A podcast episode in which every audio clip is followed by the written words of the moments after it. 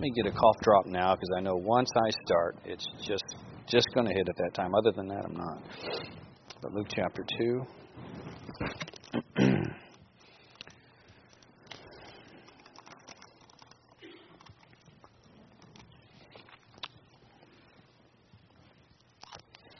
Starting in the very first verse. And it came to pass in those days that there went out a decree from Caesar Augustus that all the world should be taxed. and this taxing was first made when Cyrenius was governor of Syria, and all went to be taxed, every one into his own city. And Joseph also went up from Galilee out of the city of Nazareth into Judea unto the city of David, which is called Bethlehem, because he was of the house and lineage of David, to be taxed with Mary, his espoused wife, excuse me, being great with child. And so it was that while they were there, the days were accomplished that she should be delivered. And she brought forth her firstborn son, and wrapped him in swaddling clothes, and laid him in a manger, because there was no room for them in the inn. Let's go ahead and pray. Father in heaven, Lord, we do love you. I thank you for your word. Lord, I ask your blessing, Lord, upon the message today. Lord, I pray that you'd be glorified, you'd be honored by what is said. Lord, that you would use it in our hearts and in our lives to draw us closer to you. Use it to be a help in our life, to direct us, Lord, to meet needs that are here. I pray this time would not be in vain. So please control what I say and how I say it. Lord, help me to stay true to your word and not to go off on opinion of my own.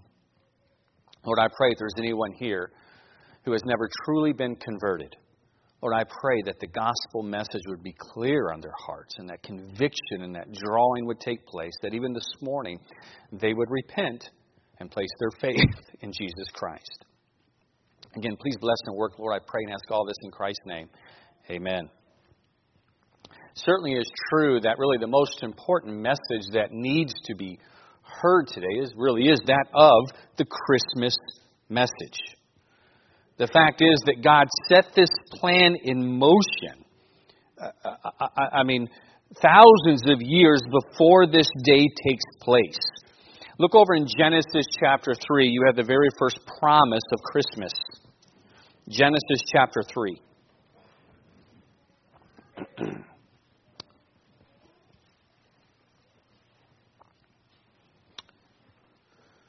An amazing verse right here. Adam and Eve have just sinned against God. The fall, what we refer to as, has taken place. Everything has now changed. They have sinned against God. They are going to be banished from the Garden of Eden. All this is taking place. And when God is confronting them, He gives us this verse, uh, uh number, verse number 15. He says, And I will put enmity between thee and the woman, and between thy seed and her seed, and it shall bruise thy head, and thou shalt bruise his heel that verse might sound complicated. It really is not. It's the, it's the very first promise of the coming of the Messiah. It's the very first promise of a virgin birth that would take place. It's the promise of Christmas. It's the promise that God says He recognizes that what has just taken place in the Garden of Eden has changed everything. When they sinned against God, that set things in motion because of who God is. He is holy, He is just. But understand this, it did not take God by surprise. He very well knew when he created man that this day would happen. And he was ready for it. He knew what would take place. So much so that, that what we lost in sin, the Bible deals with this. We get in the book of, uh, of Romans.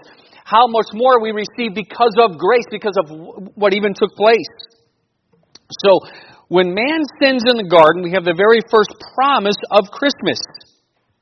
Things went into motion the day man fell for Christmas to occur, for this day that we just read about in Luke chapter 2 to happen. Look over at this verse, an amazing verse. Love, love this verse. Look at Galatians chapter 4. Galatians chapter 4.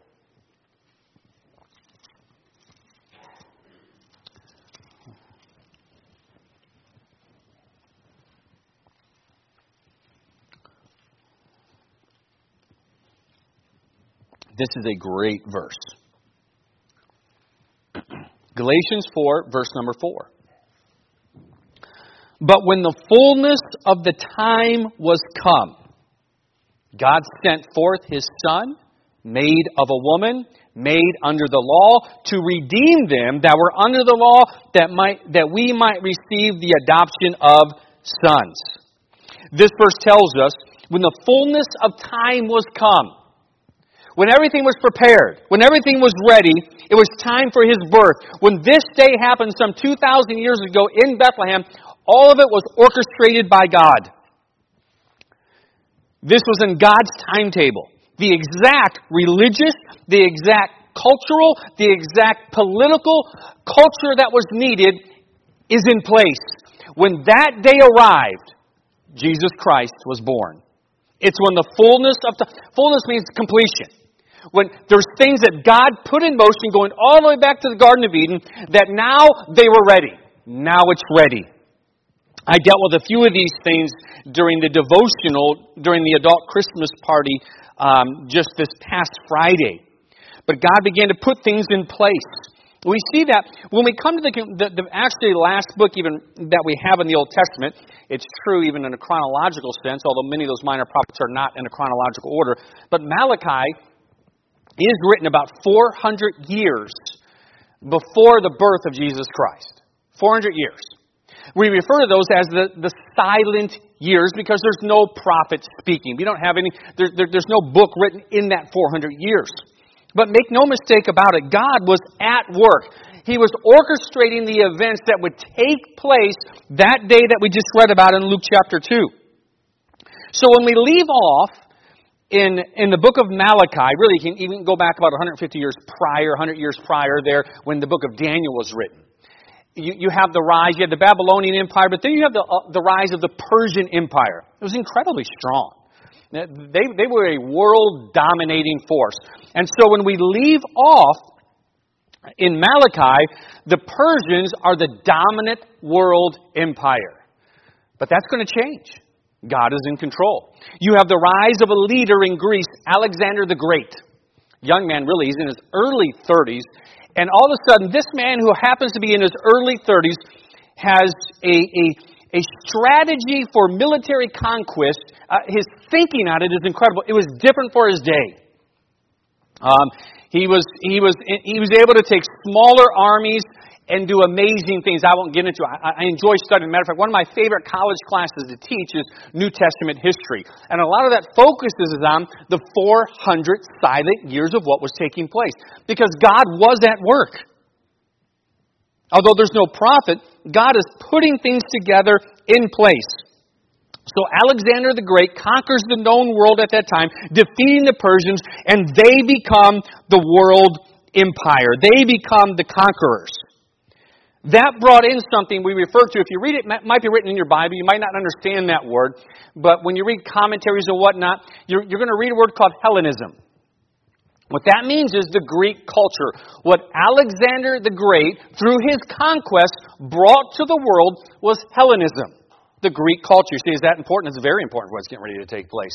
With that became a language that began to dominate and be taught in the region, the Greek language.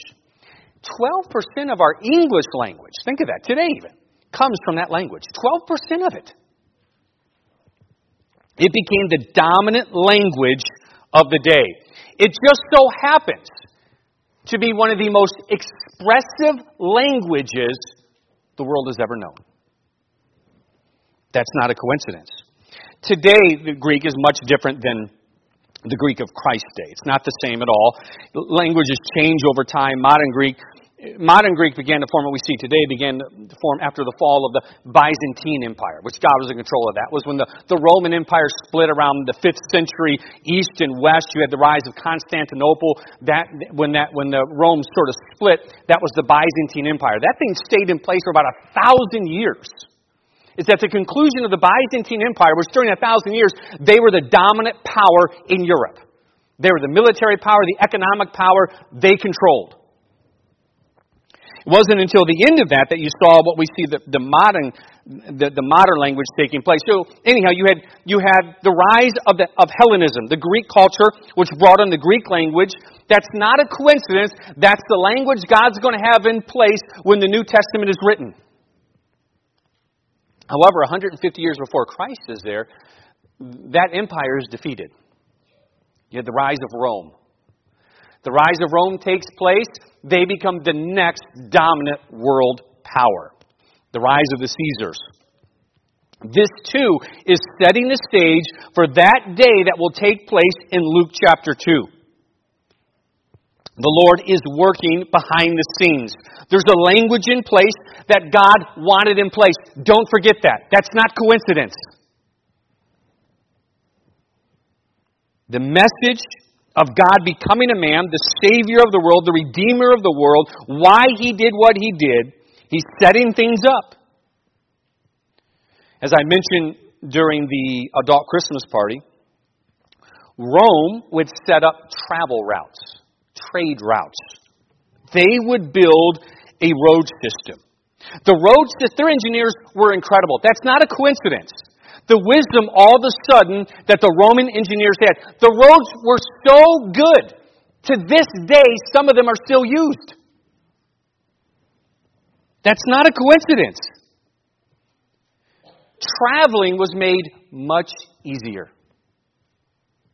So now you have in place the ability to carry the message, to travel with it, you can see how God is in control. That when the fullness of time was come, God said, It's ready now.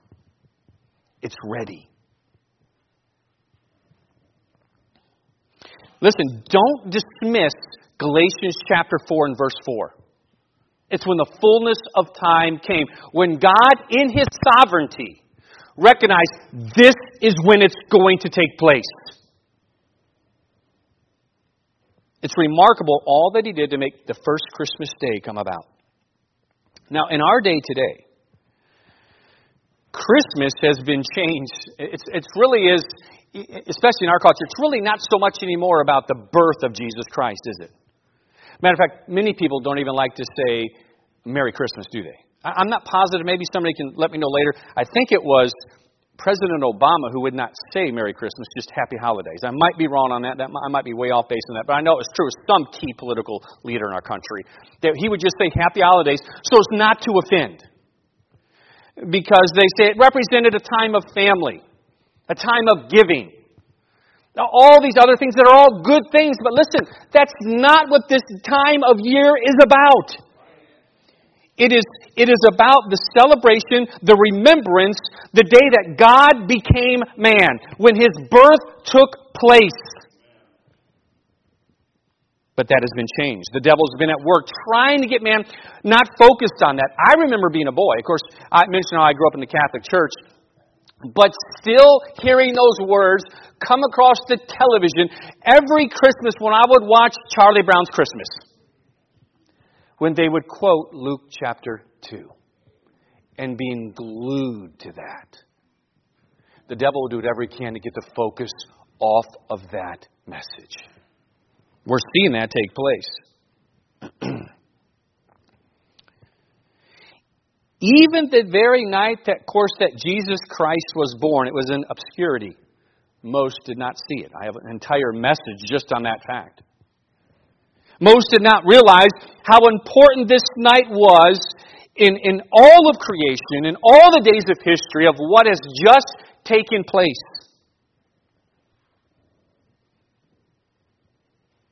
Think of Joseph and Mary as they traveled.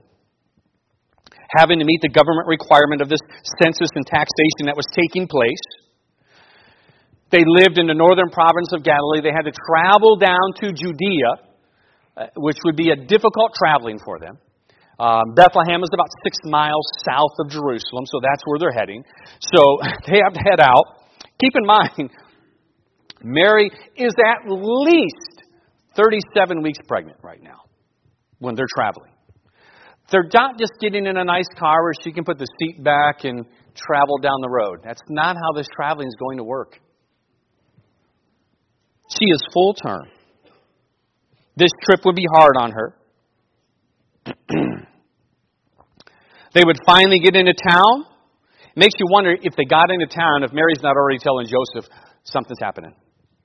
Something's happening. They head to the inn. But of course, as we read, which is what I want to focus on today, there is no place for them in the inn. But Mary is ready to have the baby. So Joseph, and it does make sense it's full. There's a lot going on right now. I mean, you have the census taking place. Um, but Joseph, nonetheless, sees a place to rest. Uh, some say this would have been more of a little cave area with animals. Others say no, an actual little stable area that was set up. The scriptures really aren't that that that clear on it. But we know that he was laid in a manger for his first bed. A manger was a feeding trough for animals. Usually, when we see the scene today, when we set up little displays at our house, and it's just this picturesque, beautiful little scene. That's not what it was like that night. Do you understand that? It wasn't like that at all. This would have been smelly. It's, it's not the most. You can just imagine Joseph trying to clean this out. So he could set Christ, who's wrapped in swaddling clothes, grave clothes, in this thing, and his wife has just had the baby. There's no midwife present.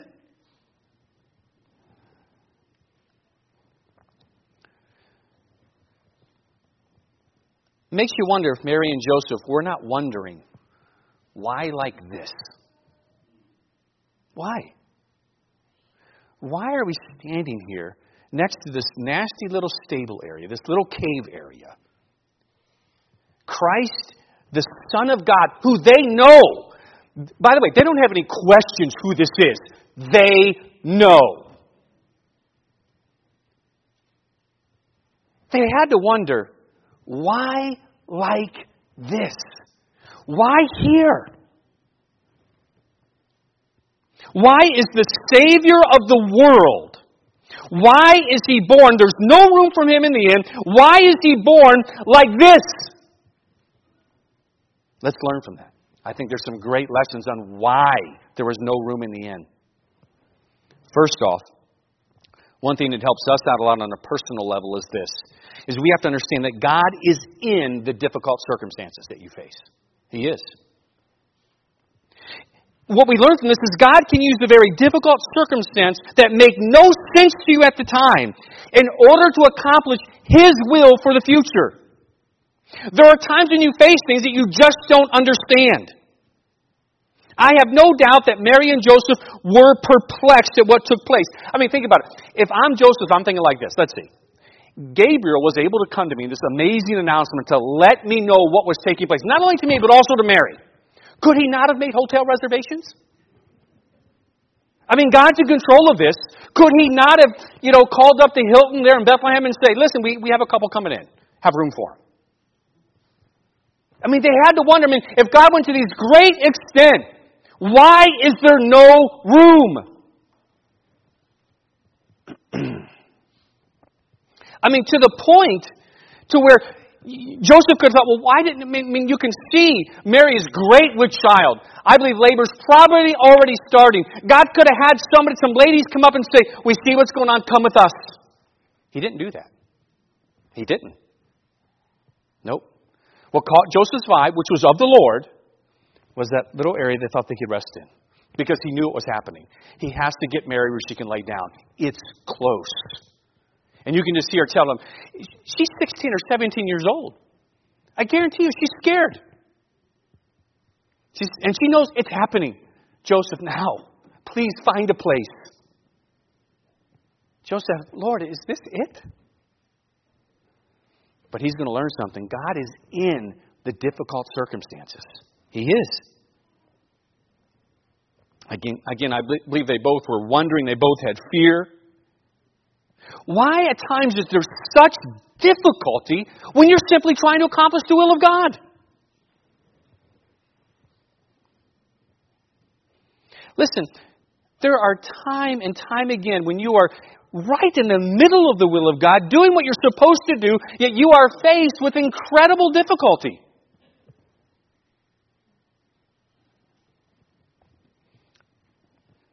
Yet God is in the difficult circumstances. Remember the story I was in beginning? I, I can go into, we started deputations and Daniel deciding to cut his thumb off. I really appreciate him. Is he down here right now? I don't know where he's even at. He's probably over in junior church, yeah. Or when we're in New Guinea and we've been there, whatever, several, several months, and this is a great example how God was in the difficult circumstances, but I couldn't see it at the time. There for several months, we're still in the middle of the really, really difficult time. I am heading up to Kavieng I have two men with me. The man I am training for the work in Soho, Brother James Zabel, who he's one of two men I hope to bring here one day. I, I'm hoping in the next few years to get a couple of them in here so you can meet these people. And and Asa was in the back seat. And so we're traveling. Again, I've been there several months. We're still going through a, just a ton of difficulty. This is before the Doritos story happened, all right? And we're traveling down. You got to drive about four hours, and you get to a sealed road, which is so nice. Out of the mud, needing four wheel drive, just bouncing everywhere. I get to the sealed road. Boom! I get to go, you know, 60 miles an hour on the sealed road. It's just a two lane road, but it's sealed. There's not many cars you can fly down it. Just watch out for all the pigs and dogs. I got good. Well, I won't get into that now. Another time I will. Nah, never mind. I won't even do it then. Um, we're traveling down, and all of a sudden, my hood, which they call a bonnet for whatever reason, I guess that's Australian for hood bonnet, and so it starts shaking a whole lot. But I'm going about 60. I'm like, oh, look at that. Like a dummy, I don't stop to check it out. I'm just watching it bounce like this. And all of a sudden, at 60 miles an hour, it flies off. Boom, bam, it smacks the windshield. I can see nothing instantly. Bam. And so I'm slamming on the brakes, trying to look down to the side to make sure I'm still on road because it's just a curvy two lane road all the way down. We get stopped, no problem. We, we forced the hood, was all bent up and everything. We, we forced the hood back down. We could see what happened. The latch had just, had just wore out. It was no longer going to hold it. So I did, because I am such a great mechanic, I went ahead and just, we just got rope. I went like underneath, through the engine, around the hood, and wrapped that thing up. That's what I did. Hood is not going to move. And uh, that's why, where's Daniel Sobek at? Are you here? You're going to need me to help you teach these guys basketball. I'm a white guy who's about five nine. I can help you. So yeah, I wrap it up and I wrap it up and I wrap it up. We hit the road. It's going great, but we forgot to pray. We didn't pray. Going down, the hood is secure, no problem. I'm not kidding you. It's not five minutes later. I'm doing 60 miles an hour, hand on the steering. The steering wheel's on the other side of the vehicle there. James is on this side of me in the passenger seat. Asta's right back here. And I felt something odd in the steering wheel. And the vehicle changed levels. Boom. And then I see sparks like this. And the vehicle all of a sudden is incredibly hard to control. And I look over as I see the sparks, and I'm not exaggerating at all. I see my entire wheel going above coconut trees. Above them. I'm like, oh and, and we're grinding on the road, and finally the vehicle stops. None of us are saying anything, and James says, We should pray. And I said, Yes, we should. And so we prayed. And I got to be honest, I am, uh, it's been an incredibly, keep the context in mind. It's been an incredibly difficult six months so far you know, I'm not thinking of leaving, but really, and, pardon me, I'm just done with this place. I'm done with the fight. I want to throw up. I get out. I'm like, how many days I'm going to be here? How many days am I going to be? There is no tow truck to call. None of that exists. And, I, and, I, and we look, and I can see the road carved up from where it fell off, the sealed road, where the entire wheel flew off, where I marred the sealed road up all the way to where we stopped. And by this time, we're a minute into this, my tire has already been stolen by a villager who watched my wheel fall off and went and grabbed it. It's already been stolen. I'm not kidding you. It's already been stolen. Another guy who was on the other side of the road, we're, we're stopped at a little, I don't know what to call it, it's just a dirt path in with a bush house right there. That's where I'm stopped. I'm, I'm at that entrance, if you will, to this bush house. And a guy on the other side of the road, his eyes are all big. He just witnessed what happened. He walks over. Me and James and Asta were just standing looking down at where my wheel used to be. And he says, and again, I'm, I'm, I'm wondering how many days I'm going to be here. He says, Do you know where you just stopped? And I said, I have no idea. I, I don't know where I'm at. This is in the Tok Pisin language. I, and I let him know, I have no idea where I'm at. No, not, not a clue. And he said, That right there is a Bush tire shop. The Lord put us not five feet from it, at it, a Bush tire shop. There's about, between Namatanai and Kavieng, there's probably one, two, three of those along the road of a five hour drive. I'm at, I don't got to walk to it. I'm there. And then we went and got the guy who stole the tire. We got our tire back. And the Bush Tire Shop people came and they took, they call it a start, I guess, the actual lug nut, or the, not the nut, but the lug itself off my other tires to replace on this one. And I was on the road in about one hour, heading back up there. Now get this. That was a difficult circumstance at the time that God solved pretty quickly. But what was amazing is this God was in the difficult circumstances. That mark on the road became known, it became popular. Because the missionary who's now on the island, who just got here, his wheel flies off and his vehicle stops at the tire shop. That had an effect on them. I was able to use that for the years to come. And you know this part of the story. What's amazing to me, I remember bringing tears to my eyes when we're, we're on our very last supply run to Kavieng. We're a month from leaving, one month from leaving. We're on our way back from that supply run. On the way back, we get to witness it. Twelve years it had been there. They're covering up that mark on the road. We were leaving. Listen, there's times you go through things that are difficult circumstances, but listen, God is in the circumstances. So, what was God doing to allow this to take place this night with, with Mary and Joseph to be born like this in this stable setting, to have the baby sitting in a feeding trough of animals? Why was there no room in the inn? Well, there's a couple lessons here. One, they're going to find out God is in the difficult circumstances, but I believe the Lord was teaching us certain things that were true about the coming of Christ. One, there's a picture here how the world has no room for Christ. They do not. Let me give you examples of what I'm talking about here. The intercourse was full. Again, it makes sense. You had the people in from the Roman government were in. A lot of times these things, actually, some of these things were actually even free of cost. You'd have different generic rooms set up and a family here and a family down over here and, and, and everything like that. But it would make sense with what was taking place that it was full. Um, um, but there's a picture here, though, how the world, in truth, has no room for the Messiah. They have no room for Jesus Christ. I, am going to quote from Spurgeon about this. I like how he put it to help make, make this point I want to get at. He said this. he said, But if you believe, believe firmly, and you let your belief actuate your life, talking about a Christian life, and if your belief is so precious that you feel compelled to spread it, then you will surely find that there is no room for Christ even in the inn of public sentiment, where everything else is received, be it atheism, a skeptic, agnostic, and no one will treat you. Uh, um, uh, uh, if you're a skeptic, and agnostic, and atheist, no one will treat you with contempt. But be a Christian and many will despise you. There was no room for him in the end. Is it, there is no room for, for Christ in this world. Let, let's, let's compare this to something that we can relate to. Look, let's, let's compare this to the business world. How there is no room for Christ at all. There is not.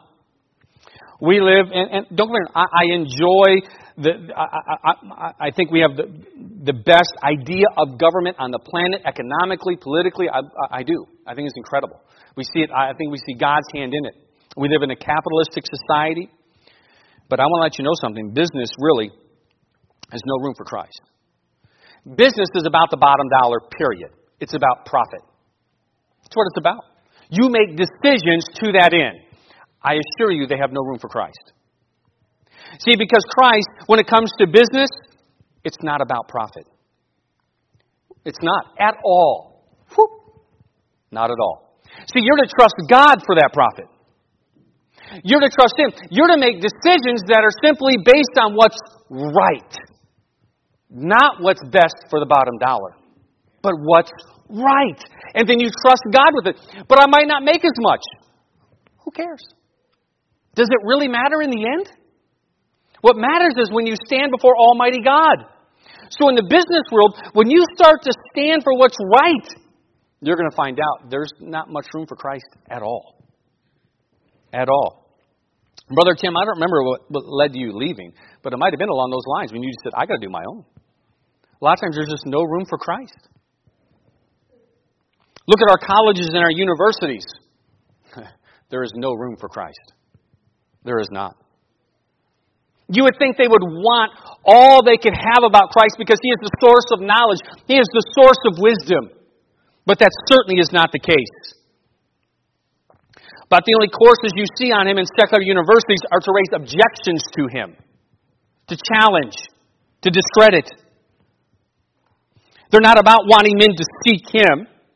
Like the Bible says, professing themselves to be wise, they became fools. Fools in believing there is no God. Fools believing that there is no final judgment as they mock it. There is no room for him in the world. And then, most importantly, I think the lesson that God was demonstrating in why he allowed it to take place like this. One, we do see God is in the difficult circumstances in life, and that helps us. We do have a picture how in this world there is no room for Christ. But I think most importantly, we see the humiliation that would be necessary for salvation to occur. Here is God Almighty, the creator of the universe, the one who spoke it. I mean, think about it. Just think of all the bazillion stars. I was looking at photos. I, I, I found this guy in Palmer, actually. I, am probably going to try and meet him one day. Um, I don't know if he actually has a degree in astronomy or what, but boy, the photos he gets at night are incredible of the stars, of galaxies. And he had, he had put one up here recently, and he was marking out different galaxies. I'm like, and then when you think about how many stars are in each galaxy, incredible. Just amazing. And to think, God just spoke it, and those were in existence. And now, here is the creator of the universe coming to his creation, born in this humiliating manner, being forced to travel at the time she is full term, away from family, away from the midwife that she's been visiting with since her conception. To be born in this place that would have smelled, they don't have the right clothes for them, they, and they, they, you know, just the whole setting. But it is picturing the humiliation that would be necessary for the Son of God when he would die naked on a cross being crucified, beaten. During his life, he'd have no certain place to lay his head once his ministry began. And then the ultimate humiliation before his Father in heaven, literally becoming sin for us. For he hath made him to be sin for us. Listen, this manger was demonstrating the humiliation that would be necessary in order to save you.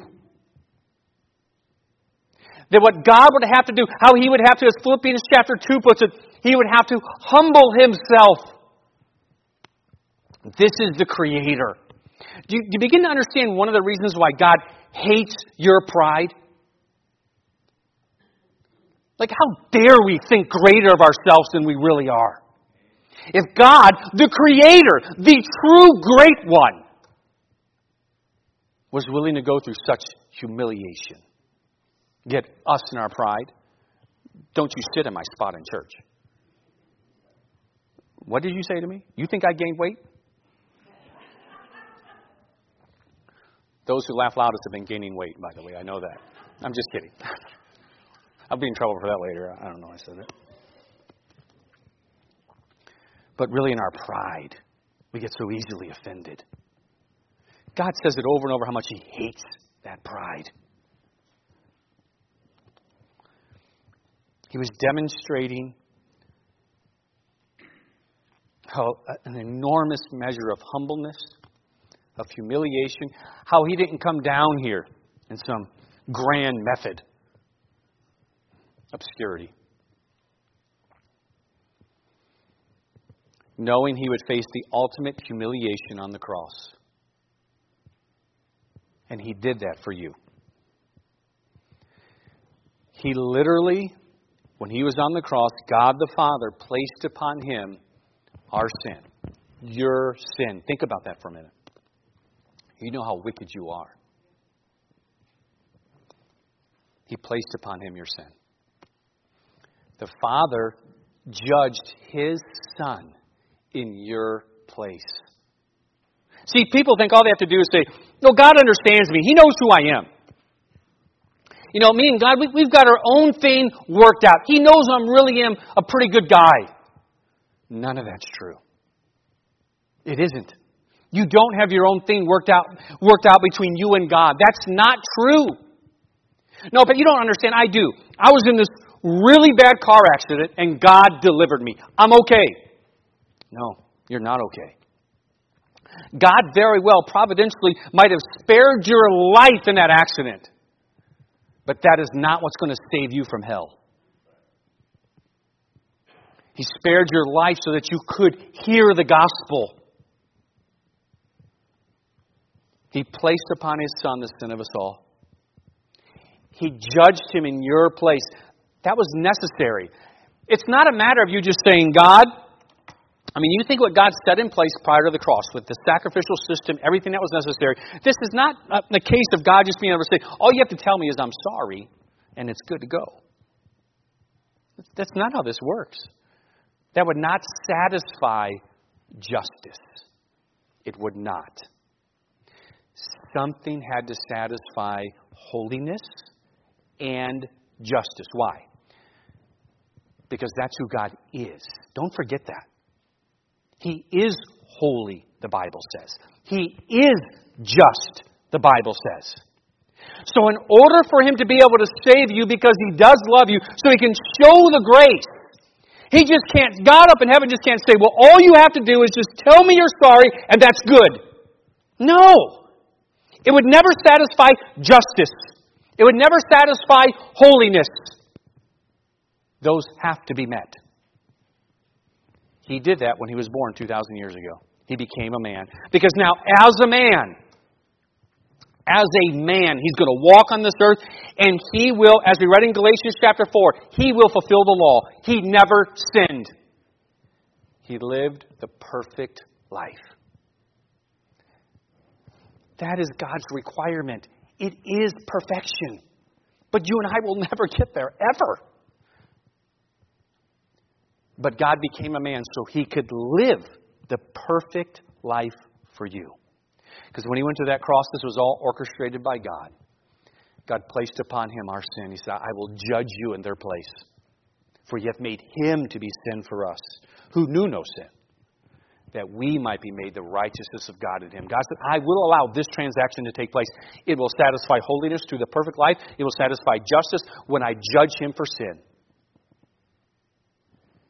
And then what it does is the transaction is that He takes your sin and He gives you His righteousness. You know, the devil's big, biggest lie that sends religious people to hell is they go about, as the Apostle Paul put it, to uh, the Apostle Paul put it, to establish their own righteousness. It's the biggest trick he has. It works. The Bible says all of your righteousness is as filthy rags before God. What you need is the perfect righteousness of Christ, which is available to you through what Christ did on the cross, just by coming to Him in repentance and faith in, this is, this is key, Christ alone, nothing else.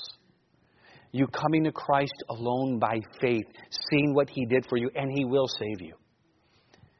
Just like, they, just like the announcement was made to Mary and Joseph uh, uh, before even conceived to at his birth, this is the Savior of the world. He didn't come simply to be a great moral teacher. He didn't come to be a revolutionary. He came to save the world. That is made possible by what happened on the cross. With heads bowed and eyes closed.